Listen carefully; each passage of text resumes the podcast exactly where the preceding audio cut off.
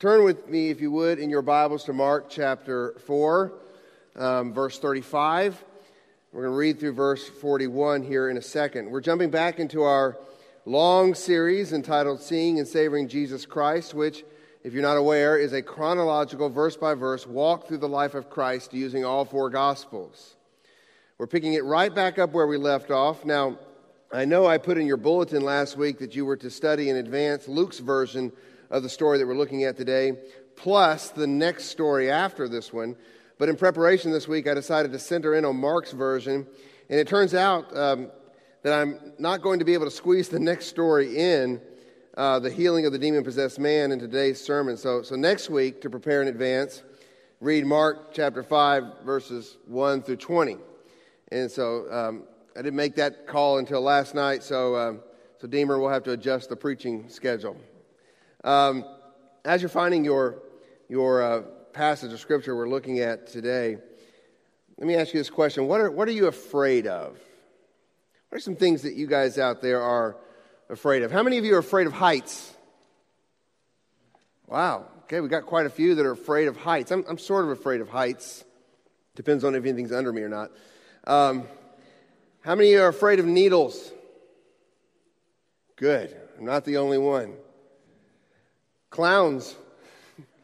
All right, few. Yes. Sherry, I saw that. You were emphatic about that one. What else? What else are some people in here afraid of? Roller coasters. What? Snakes? Okay. Snakes, roller coasters, roller coasters with snakes in them. Now, of course, in our hyper psychologized culture that we live in, there are all sorts of weird fears or what called phobias. The following are real phobias, or supposedly real phobias, that have been officially diagnosed by psychologists today. There's somnophobia, which is the fear of falling asleep. Anyone in here with that problem? I'm not saying you can't fall asleep, you're afraid to fall asleep. Somnophobia. Um, there is uh, hylophobia, which is the fear of trees. Um, there's turophobia, and I'm not sure if I'm pronouncing all these right. Turophobia is the fear of cheese, right? Just scared of cheese. Um, there is um, ablutophobia, which is the fear of bathing. I think that's a common fear that uh, impacts a lot of teenagers. Um, there's anthophobia, which is the fear of flowers. And that one affects men most of the year except for Valentine's and anniversaries. Um, there's, now this one's hard, arachibutyrophobia. Arachibutyrophobia. That is the fear of peanut butter sticking to your palate. Okay? Just scared to death that that peanut butter is going to get stuck on your palate that you become so paralyzed you can't do anything. Then there's um, pentherophobia. This is supposedly real. The fear of mother in laws. Pentherophobia. Um, anybody out there want to raise their hand on that one? Nomophobia. This is a new one. Nomophobia is the fear of being without mobile phone coverage. The fear of being without mobile phone coverage. There's a pagonophobia, which is the fear of beards. I'm sorry if there's anyone in here with a fear of beards. Grant, you need to be careful of whatever these folks are. Pagonophobia people. Um, and then there's actually this, believe it or not. There is phobophobia, the fear of acquiring some particular phobia. Phobophobia. Now, some of these fears are absolutely foolish and irrational, like the, like the fear of um, bathing. Some fears are good and rational, like the fear of needles, okay? I mean, that just makes sense. Or spiders. But in today's text, the reason I bring this stuff up is in today's text we read the disciples of Jesus experiencing two very different types of fear. One expression of fear that they have was foolish and even deadly. It was a fear that drove them away from faith in God. The other fear was good and right, a fear that drove them toward deeper faith in God. So, I want us to read this passage of Scripture, and so be looking for these two fears, especially as we come to the, near the end of the text. So please stand, if you would, as we read Mark chapter 4, verse 35 through verse 41. This is the Word of God. We believe it's the infallible, inerrant Word of God. That's why we stand as we read the Word, as we get prepared to preach it. This is a very well known and well liked passage of Scripture, one that we like to talk, tell the kids about a lot. Mark chapter 4 beginning of verse 35. On that day, when evening had come, he said to them, Let us go across to the other side. And leaving the crowd, they took him with them in the boat, just as he was. And other boats were with him. And a great windstorm arose, and the waves were breaking into the boat, so that the boat was already filling. But he was asleep in the stern. I mean, he was in the stern, asleep on the cushion. And they woke him and said to him, Teacher, do you not care that we are perishing? And he awoke and rebuked the wind and said to the sea, Peace, be still. And the wind ceased, and there was a great calm. He said to them, Why are you so afraid? Have you still no faith? And they were filled with great fear and said to one another, Who then is this that even the wind and the sea obey him? Let's pray. Heavenly Father, I pray that as we go through this text today that we will ask that question, who then is this? Help us, Holy Spirit, to see and savor Jesus Christ, the God man, in today's text. And help us in seeing Jesus to have our faith stirred up and a deep reverential fear put into our hearts. So, God, I pray that you would give me a mouth to speak, strike anything from this sermon, Lord, that doesn't need to be said, and give all of us, myself included, ears to hear this morning. We ask in Jesus' name. Amen. Please be seated. Now, as I said before I read it, this is one of the most well known stories of Jesus' earthly ministry. Now, we need to remember that um, because it's well known, sometimes we, we tend to gloss over these stories, or sometimes we seem to add, give the wrong meaning to stories like this one. Now, we need to remember everything that Jesus does, including the events of today's story, he does for a distinct purpose, a, a, a reason. Every event lived out by Jesus is communicating something to us, something to us about himself. And the same is true with this passage this morning.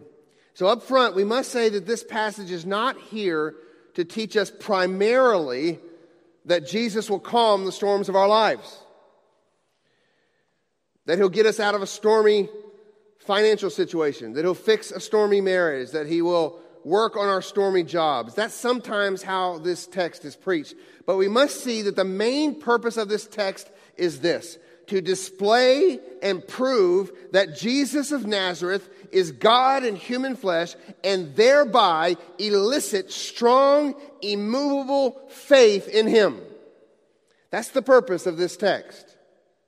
What Jesus wishes to stir up in the disciples in this story is, and the disciples listening to this story today, that would be us, what Jesus wishes to stir up is solid, firm faith in who he is and who is he? According to this text, he is the God man in whom we are to put all of our hope, and he is on full display in this story. His humanity is on full display as an exhausted Jesus sleeps through a terrible storm, and his divinity is on full display as an authoritative Jesus tells the very same storm to stand down and be quiet.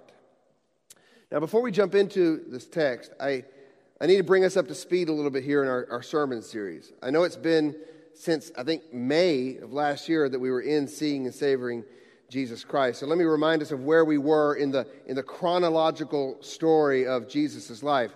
Now, despite this account of this story appearing fairly early in Mark's gospel in chapter 4, um, we are chronologically over halfway through the earthly three year ministry of our Lord Jesus Christ. The period of ministry that we are now in, that we are studying, is the time that's known as the, the latter Galilean ministry. This is the ministry period right before he then begins to set his face towards Jerusalem to head to the cross. I'll remind you that Jesus, despite having large crowds following him, and perhaps because the large crowds are following him, he has already run afoul of the religious leaders. They've accused him of blasphemy, uh, they've accused him of profaning the Sabbath, and of doing his miracles by the power of Satan. And they've already begun to conspire about how they can rid themselves of this man. Now, immediately prior to the events of this passage, Jesus had begun to preach primarily in parables. You'll remember he shifted to a primarily parabolic teaching style in our uh, as we were finishing uh, the series last May. So he's, he's shifted to, a, to the parables being his main means of teaching. And these parables serve two purposes. They serve as a means of judgment to confuse and hide the kingdom from those who, who have hardened hearts, who have hardened their hearts to his teaching. Yet at the same time, the same parables are a means of simplifying and revealing the kingdom to those who had eyes to see and ears to hear. So judgment and revelation all at the same time. So, after the inauguration of his parabolic ministry, where we have the parables of the kingdom, we come to today's text. So, verse 35 says, On that day, now that's the same day as the events of the other events of, of Mark chapter 4, and perhaps some of the events from Mark chapter 3. So, on that day, when evening had come, he said to them, Let us go across to the other side. So, Jesus is tired and ready for some rest, and he's the one who decides it's time to move on. He, not the disciples, is the one who sets to the destination and commands them to set out. And so, obedience, so in obedience, they do so. Verse 36 And leaving the crowd, they took him with them in the boat just as he was, and other boats were with him. Now, let me, let me just pause right here to, to make an observation. Just, just notice all the little details in this story them taking him just as he was, and that there being other boats in the story. And there's other details like the, like the specific location in the boat where Jesus was sleeping and the fact that he had a cushion. These details show us that these words recorded here were recorded by an eyewitness account. This is an eyewitness account that, that's actually being recorded for us here. Most scholars believe that John Mark was recording the Apostle Peter's account of Jesus' life. So, really, the, the Gospel of Mark could be the Gospel of, of Peter. So they were heading to the eastern side of the Sea of Galilee. It's an area known as the Decapolis, which was an association or a league of 10 free Greek cities. In other words, it was a region populated mainly by Gentiles.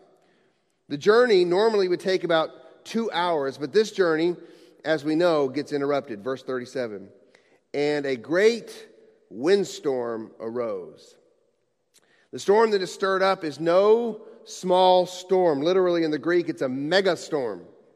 Now, it wasn't uncommon for the Sea of Galilee to experience surprise storms. The, the big lake, as it was, uh, is, is, if you know about the Sea of Galilee, it's over 600 feet below sea level, and it was surrounded by high mountains which form sort of a basin. And so when a storm would come, the winds would enter into that geographical bowl and would start to swirl violently, causing large waves to be stirred up on the sea. So the storms themselves were not that uncommon, but this storm apparently was fairly uncommon because it was unusually large, so much so that we read in verse 7, verse 37 that the waves were breaking into the boat, so that the boat was filling up. It was already filling. The waves are coming into the boat. Now, I'm no fisherman, and I know very little about boats, but I know this the water needs to stay on the outside of the boat. And so, this is a very dangerous situation. This is real trouble that the disciples find themselves in. This is not potential trouble. This is not imagined trouble. This is genuine trouble, legitimate peril, actual danger, and it leads to real fear and desperation. Uh, I remember, I think it was the year 2000, maybe 2002, 2003. Uh, my wife and I, and some other members of our children's ministry at First Baptist Church Bentonville, came to Atlanta for a children's ministry conference. And we went back to uh, Northwest Arkansas when the conference was done. and we rode on, on, a fairly small plane. You would think that going halfway across the country, they'd put you on a big sucker, but they didn't. It was a little one, a little plane. And we get on this plane, and uh, I don't know how many of you have been on a plane in the midst of a thunderstorm. Okay, it can get pretty bumpy, but I have flown a lot.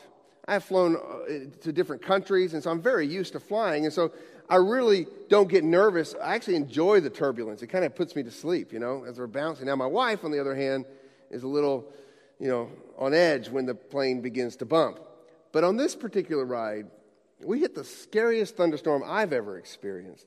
And that plane, that little plane, was being tossed back and forth, and there were literally people screaming every time we hit a big bump. And, ah! and, the, and people were crying, and the other ladies from our children's ministry, they were all crying and huddled together. And I was trying to put on a brave face, and I think I did an okay job. But to be honest with you, I was scared, senseless. This was the scariest flight I had ever been on. But we made it, as you can tell. We got to Northwest Arkansas. So I, I, I was an experienced flyer, yet this still scared me. And that's what's happening here. The, remember, these, these people at the helm of this boat were very experienced fishermen. They were hardened fishermen. They, they knew storms. They had been in storms before. They knew how to handle the Sea of Galilee. Yet this megastorm was swamping their boat so that even the most experienced of them were struggling. Everyone on the boat seems to be freaking out. Well, almost everyone, right? Verse 38. But he, that's Jesus, was in the stern. That's, that's the back of the boat for those of you in here who know about as much about boats as I do, okay? The stern, that's the back of the boat.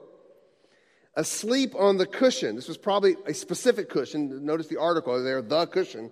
A specific cushion that was used by the person who steered the boat, who sat, would sit on that and, and handle the rudder. So he's asleep on the cushion, and he's the only one that's not freaking out. Now, a couple of things to, to I think, to observe here. Uh, what do we make of this fact that Jesus is still sound asleep? Well, first of all, two observations. First of all, we need to understand that this was a very human, 100% human Jesus who is very exhausted. He's very man, a very man. Jesus is totally drained. It's been a long and tough ministry day, from the physical exhaustion of hours of teaching to the emotional exhaustion of dealing with hard hearted and slow to learn people. He is dead tired. Now, you may be thinking, how could he possibly sleep through that? I mean, water's coming in and splashing on him, but that just shows you how exhausted he was. Now, I can relate to this to a degree, not myself. I'm not a real heavy sleeper, but I remember in, uh, I think, it, let me get the date right. It was March 5th of 1987. A 7.1 earthquake hit where we lived there in Ecuador. And earlier in the night, there had been some tremors that kind of had us all on edge. But in the middle of the night, the big one hit. And that earthquake hit, and the whole house was shaking. It was loud, and there were things falling off the shelves. And I went running down the hallway screaming, ah, to my parents' room. And we all got underneath the, the what do you call it, the, the door frame there, because I guess that's what you're supposed to do so that I don't know why you're assuming the only part of the house that won't fall is the door where you're standing. But anyway, there we were under the door frame all huddled together, and we realized that we weren't all there. My brother Tim was still sound asleep in his bed. So we go in there and we get, we get Tim and say, Wake up. We're shaking him, saying, The house is shaking. Come on, wake up. Finally got him up, and he's just like, What's going on? You know, so we get him over there. We all get under the door frame. But here he was able to just sleep right through what was a very loud and scary event. So I think what we're seeing here is simply Jesus' humanity on display. He's exhausted, and he had to be rudely awakened. So, see and savor Jesus Christ, the man who took on human frailty and weakness for us. Hebrews 2:17 says he had to be made like his brothers in every respect. Hebrews 4:15 teaches us that he is able to sympathize with our weaknesses including scary situations. Kids, children in here, the next time you are scared at one of these spring thunderstorms that comes through Georgia frequently, know that Jesus identifies with you. He has experienced storms. He has been in scarier situations, so he is able to sympathize with you. He is there to help you, to sustain you in the midst of the storm. Matter of fact, as we'll learn, the storms actually have to obey Jesus. Now, that's the first thing, his humanity on display. But secondly, beyond his humanity on display, in his sleeping, I, see, I think we see something else. We see his perfect rest and peace on display. He had no anxieties. He was walking in perfect obedience to his Father, and thus he had complete trust in his Father's will, so he could rest very easily. He could trust completely that his Father was in control. Matter of fact, Jesus' obedience, I think, is one of the things that's sort of highlighted in this text his obedience to the Father, in the fact that there's a very interesting parallel between this story and an Old Testament story. What Old Testament story do you think I'm referring to in regards to a parallel here to an Old Testament account of a very real thing that happened as well? Any guesses? I think I saw someone mouth it, but they're scared to say it. It's Jonah, okay?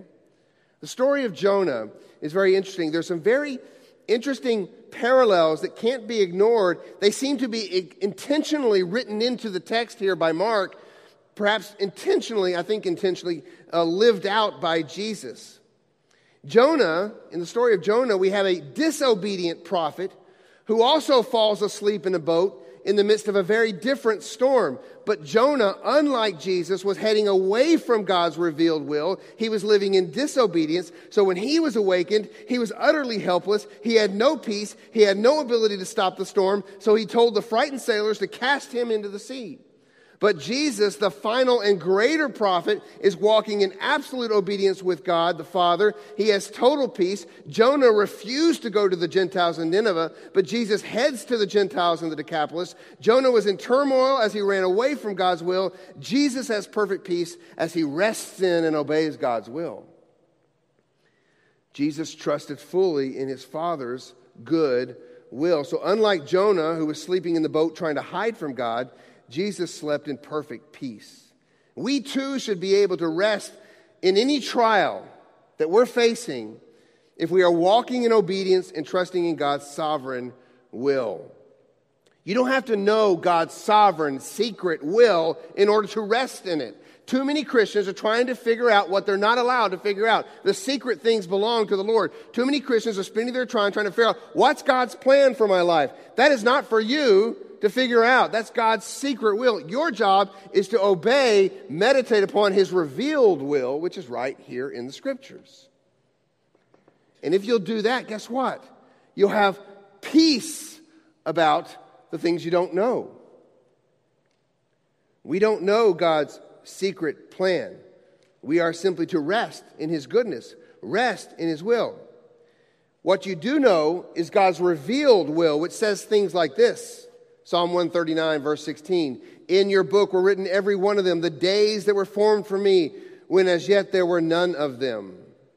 Romans 8, 28. We know that for those who love God, all things work together for good for those who are called according to his purpose. That's the revealed will of God. And so, with confidence in, belief in the revealed will of God, without having to know the unrevealed secret will of God, we can simply rest. When danger or storms arise, both literally or metaphorically, we can trust that nothing is outside of God's secret will. So we can rest and we can be at peace. And that's the fruit of solid faith. That's the fruit of solid faith. So with that, let me let me transition to our first point of the day. We've got three points. You're thinking you're halfway through the sermon, you're just getting through the first point, but uh, don't worry, we'll, we'll make it. Here's the first point today simply this Jesus, the God man, tests the genuineness of our faith. Jesus, the God man, tests the genuineness of our faith. And here's how the, the disciples responded to the test. Second half of verse 38. They woke him and said to him, Teacher, do you not care that we are perishing? As I said, there is a purpose behind everything Jesus is doing.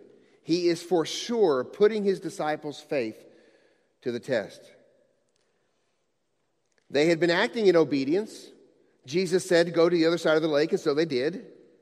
It was evening, perhaps not the best time to be on the sea, but they went anyway. There's absolutely no evidence that they were questioning Jesus' orders. So there they were, being obedient. And how was their obedience rewarded? A terrifying storm comes. Friends, our obedience is not a get out of storms free card. A lot of Christians think that. Matter of fact, our obedience to God may actually be our first step into a storm. A storm sent by and designed by God to test our faith. The fact that God tests our faith should not be a surprise to us. It's exactly what God tells us in His Word. Passage Deemer read earlier, I'll read part of it again, 1 Peter 1. Verse 6, in this you rejoice, though now for a little while, if necessary, you have been grieved by various trials. Listen to verse 7 so that the tested genuineness of your faith, more precious than gold that perishes though it is tested by fire, may be found to result in praise and glory and honor at the revelation of Jesus Christ. In next week's memory verse, next week's fighter verse, James chapter 1, verses 2 and 3. Count it all joy, my brothers, when you meet trials of various kinds, for you know that the testing of your faith produces steadfastness. In verse 4 says, And let steadfastness have its full effect, that you may be perfect and complete, lacking nothing. So God puts storms, sometimes literal storms, scary situations like what the apostles faced here, sometimes more metaphorical storms, difficulties, problems, into our lives to test and see if we really do believe what we say we believe. And remember, the disciples are not in a perceived peril. They are in real danger, in real trouble. It's a real and scary test. Friends, the integrity and the genuineness of our faith is not revealed during times of ease, but during times of difficulty. The quality of our faith is not seen when God moves in a, in a very exciting and discernible way. Like, let's say, some surprise provision comes in for your family and you're, you're praising God for this, this gift. That's good and that's great. But that's not really a test of your faith. That's not, that doesn't really show us how genuine your faith is. No, the quality of our faith is seen when things are not going well, when His hand can't be discerned, when it seems that our life is about to be shipwrecked, when it seems, frankly, that Jesus is asleep at the rudder. So, how do the disciples do with their test? I'll read it again. They woke him and said to him, Teacher, do you not care that we are perishing? Well, if it's not an F on the test, it's certainly a D. But we need to know that the testing of our faith isn't always about how well we do during the affliction, but in what we learn from it, even when we fall way short just like the disciples did. J.C. Ryle said that by affliction, he teaches us many precious lessons, which without it we should never learn. By affliction, he shows us our emptiness, our weakness, draws us to the throne of grace, purifies our affections, weans us from the world, and makes us long for heaven. Oh, friends, let us see that when we, when we look back, when we look back on the designs that God had for our lives, we will certainly agree with the psalmist who says this in Psalm 119, verse 67 Before I was afflicted, I went astray, but now I keep your word. Or later in verse 71, listen to this one It is good for me that I was afflicted, that I might learn your statutes. It was good for me that I was afflicted. Oh, friends, can you sing that psalm this morning?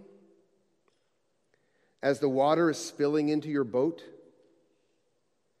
At the time, the disciples couldn't see how good this trial was for them. They lacked faith because they failed to see fully who Jesus was. But pretty soon, they're going to be in a whole lot better situation. This trial was good for them, for it is through this trial that they were about to learn a whole lot more about their master. You see, our trials too should ultimately drive us to a deeper knowledge of our Lord and Savior, Jesus Christ. They should drive us to our mediator. They should drive us to the one who controls the storm. They should drive us to our Lord and into a greater understanding, understanding and appreciation of who He is. But before Jesus could open their eyes to more truth about Himself, He needs to expose their foolish lack of faith. So here's my second point. Jesus, the God man, exposes the impudence of our unbelief. So, Jesus, the God man, tests the genuineness of our faith and he exposes the impudence of our unbelief. You're asking, well, what's impudence? Well, it means simply the rudeness and the arrogance. Listen to their words again. Teacher, do you not care that we are perishing? The audacity and the rudeness of this is striking.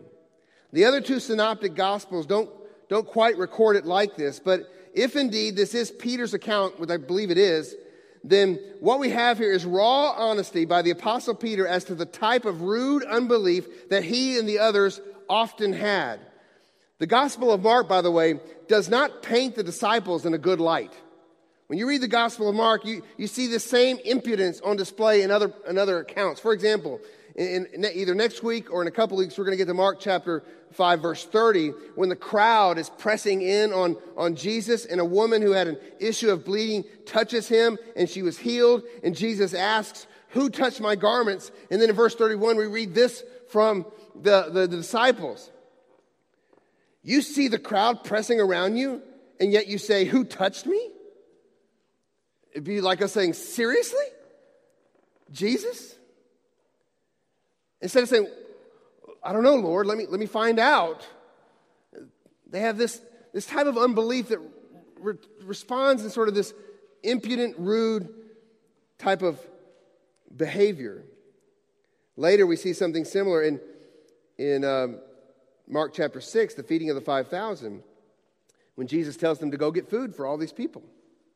He says, you, you feed them. You figure out how to do this. And they say, Shall we go and buy 200 denarii worth of bread and give it to them to, to them to eat? It's almost a sarcastic comment that they throw out there. Really, Jesus? They were slow learners, but we all are slow learners, aren't we? In reality, every time we fail to simply believe what our Lord Jesus says, every time we fail to trust what God's revealed will has shown us, we too are acting in rude impudence. It is something we inherited from our first parents. Remember Adam's impudent response to God in Genesis chapter 3, verse 12? The woman who you gave to be with me, she gave me the fruit of the tree and I ate it. It's your fault. You put this woman here. Everything was fine before the women showed up. Well, friends, I, I wholly believe that the disciples' words here to Jesus after waking him up are sinful words. We need to be careful how we talk to God, especially in our day when we excuse rude unbelief as simply being authentic. I'm not being impudent, I'm just being authentic. Come on. Be careful.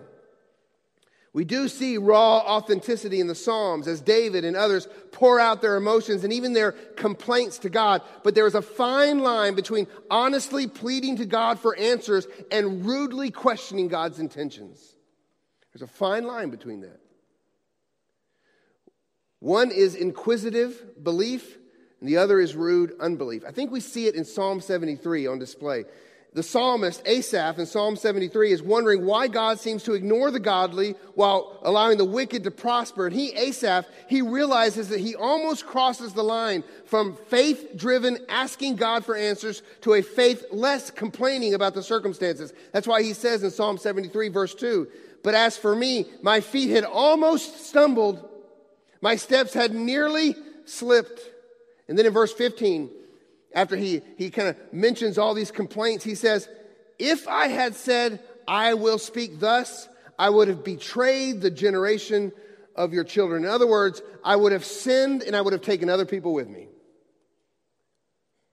So, so be careful. In the Psalm 73, Asaph puts the brakes on his complaints and turns his focus back to who God is through worship. And he kept his honest questions from becoming rude complaints. I think it's the difference between Mary and Zechariah. Remember the, the story of the two announcements of, the, of there's John the Baptist announcement of his birth, and then there's the announcement of, of, the, of, of the birth of Jesus that's going to come to, to Mary. And when Zechariah hears the word, he says, How shall I know this? For I'm an old man and my wife is advanced in years. And the angel strikes him dumb for his unbelief. Yet just a little bit later in Luke chapter 1, we see a very similar response from Mary. Mary says, How will this be since I am a virgin? But she's given an explanation and she's blessed. I believe the difference is that one is rude unbelief and the other is inquisitive faith. The disciples show the former, rude unbelief in this story. They actually accuse Jesus of not caring. Do you not care that we are perishing? The audacity of that accusation after all that Jesus had done and shown them. But how many of us have uttered the exact same words? God, do you care? How many of us uttered the exact same words under much less deadly circumstances? We're all guilty. Now, it's interesting. I, I kind of wonder what, what are they wanting Jesus to do here? Now, obviously, from the reaction of him stilling the storm, that's not what they were expecting him to do. So, what, what do they want him to do here? Perhaps they want him to, to start helping bail water. Or maybe they want him to simply pray and implore God on their behalf. Either way, they wanted to use Jesus instead of trusting Jesus. They wanted to use Jesus instead of trusting Jesus. How prevalent this mentality is in the church. Many of us want Jesus in our boat to do what we need Him to do to fix our mess instead of simply trusting in Him to do whatever He wants to do or doesn't want to do, regardless of our mess. Friends, don't use Jesus, trust Jesus. Do what the disciples did not do. The disciples have displayed impudent unbelief, a lack of steady faith, and Jesus exposes it. Look at his response in verse 40. We'll come back to verse 39 here in a second, but look at verse 40. He said to them, Why are you so afraid? Have you still no faith? Now, the word afraid here could actually be translated, I think it should be actually translated, cowardly. Why are you such big cowards? And this is not a mild rebuke. Have you still no faith? After all they had learned, after all they had witnessed, they had such small faith. Big cowardice, puny faith. You puny faith cowards. This was a rebuke. Oh, friends, let us learn from Jesus. Now, he may not have said it the way I just said it. I'm sure he said it with much more love, but directness, I'm sure. Let us learn from Jesus. In their fear, Jesus does not coddle them or pamper them. He does not say, It's okay, it's okay, settle down, everything's gonna be okay. No, he rebukes them. Friends, so too, when we counsel one another in the church, we need to have courage, Christ enabled courage and love to call out weak faith. The problem with a lot of Christian counseling is that it's built on the world's model of therapy it teaches us to build up the other person's sense of self and coddle their fears. But biblical counseling must take its cue from the scriptures, and here we see Jesus rebuking unbelief. If we coddle unbelief, we will simply watch our Christian brothers and sisters travel through life, skipping from one problem to the next problem, always failing to trust God, always falling into the same anxieties, always saying, Woe is me, all because we don't have the guts to do what Jesus did and call a spade a spade. Unbelief is unbelief, it is sin.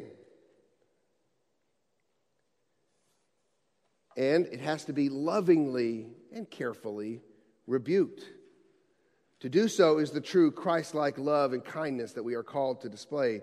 It is not kind it is not kind to coddle a fellow Christian while leaving them in their unbelief.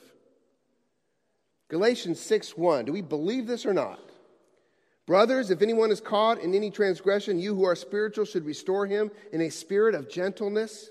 Keep watch on yourselves, lest you too be tempted. Bear one another's burdens, and so fulfill the law of Christ. That kind of counseling is very hard to do, but it's biblical and it leads people to trust in who Jesus is, the one who controls the storms, the supreme king of and sustainer of the universe. We are called to, we, we should call one another to look to Christ, to repent of our ignorant unbelief. Jesus stills this storm to elicit rock solid belief in Him as God in the flesh. He wants to elicit that faith from the disciples and he wants to elicit that faith from us. And when that faith is stirred up, Jesus does something else. He reorients our fear, and that's my last point. Jesus, the God man, corrects the placement of our fear. Verse 39 And he awoke and rebuked the wind and the sea. Peace, be still. And, and it's almost as if creation recognizes the voice of its creator. Uh, how, how many of you guys have seen, had a situation where a kid or you've seen this where a kid's not obeying and getting into trouble, and some people tell him, hey, stop, stop, stop, stop. And he doesn't, doesn't respond until his father's voice comes and says, Little Johnny, stop it. Now little Johnny stops in his tracks and goes and sits down. Peace, be still, little Johnny. Because it's his father's voice. And so too the, the creation, which heard, Let there be light, hears the same voice Peace, be still. And he says, Ah, oh, whoa, wait a second. I know that voice. We better calm down. So, peace, be still. The wind ceased, it says here in the scripture, and there was great calm. Literally, this is this, the word great here is the same one from the great storm. It's a mega calm. So we went from mega storm to mega calm. The contrast there. Verse 40, he said to them, Why are you so afraid? Have you still no faith? And they were filled with great fear and said to one another, Who then is this that even the wind and the sea obey him? He rebukes them for their fear, but then they were filled with great fear. Oh, but this second fear is a good fear. Cowardly fear leads to unbelief, whereas true belief leads to godly fear. Let me say that again. Cowardly fear leads to unbelief, whereas true belief leads to godly fear. Some phobias are foolish, some are good, and there's two types in this story. In verse 41, it says they were filled with great fear. By the way, let me just make a note that kind of dries, connects this back with Jonah. In the Greek, that's exactly the same words that we have from the end of, from the end of chapter 1 the story of Jonah with the sailors after the, after the sea was calmed when they tossed Jonah overboard. So there's this fear in verse 41. They were filled with great fear. It's a different word in the Greek than the fear from verse 40. It's the normal word for fear, phobos, where we get our word phobia from. And so no longer is the cowardly fear spoken of here in the earlier verse. This fear is a deep reverential awe for who Jesus is, but it's even more than that. It's a genuine feeling of the weight of the power of God in the person of Jesus Christ. They said in verse 41, Who then is this? That even the wind and the sea obey him. Now, this is a rhetorical question. It does not mean that they're stumped, but that they're stunned. Disciples aren't stumped. This is confusing. They are stunned by what just happened. Who is this? The Old Testament scriptures over and over again spoke of there only being one person who could still storms and calm seas, and that one person is Yahweh. We read part of this earlier in Psalm 107, but I'm going to read another psalm, Psalm 65, verse 6. Awesome, but awesome deeds you answer us with righteousness, O God of our salvation, the hope of all the ends of the earth and the farthest seas, the one who by his strength establishes the mountains, being girded with might, who stills the roaring seas, the roaring of the waves, the tumult of the peoples. Jesus had made a very clear statement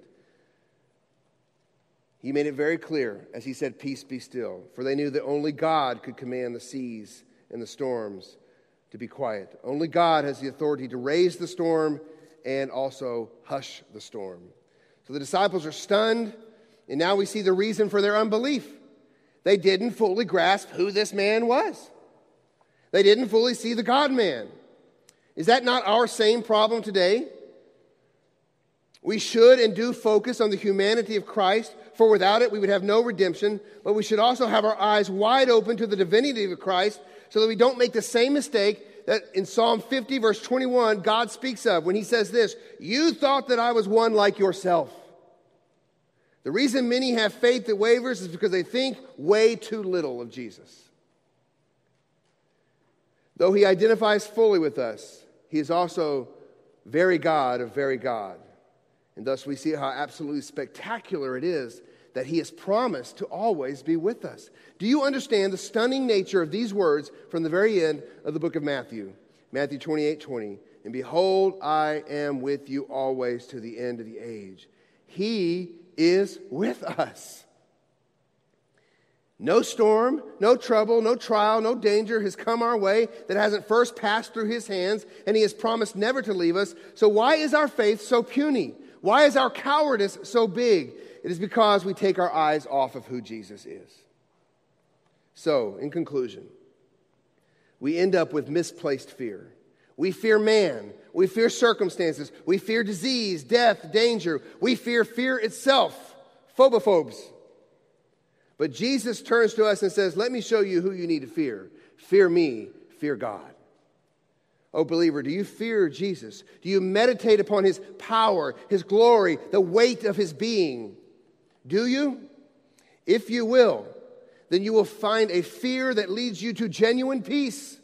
Stop letting your eyes gaze upon the storms. Stop meditating upon the very real dangers you are facing and start trusting in the one who rules all those things and works all those things together for your good, even the most deadly of storms. And unbeliever, let me just ask you this question Who do you fear? Let me leave you with some other tough words from Jesus. Matthew 10, verse 28. Do not fear those who kill the body but cannot kill the soul. Rather, fear him who can destroy both soul and body in hell. Oh, unbeliever, turn from your sin. Turn from trying to please man because you want to be accepted. Turn from your fear of not having enough money. Turn from your incessant focus on, on yourself and turn to the one whose voice spoke the seas into existence in Genesis 1 and whose voice told them to settle down in Mark 4. Put your faith in Jesus, the God man. Let's pray. Heavenly Father, I praise you and thank you that you are so good to us. We are so weak. We are so like the disciples. We are so impudent so often, demanding an explanation as to why you've decided to run the universe, or at least our lives, the way you have. It's as foolish as a pot asking the potter why you're doing these things. Help us to rest. And Father, the only way we're going to rest is to fix our eyes upon Jesus, the author and perfecter of our faith. To see who he is as 100% man, 100% God the one who made a way for us to be at true peace peace with you, Father, peace with others, and peace within our own hearts that are so easily filled with water when troubles come. So, Jesus, stir up faith in us. Stir up faith in us through your word. We ask this in your name. Amen.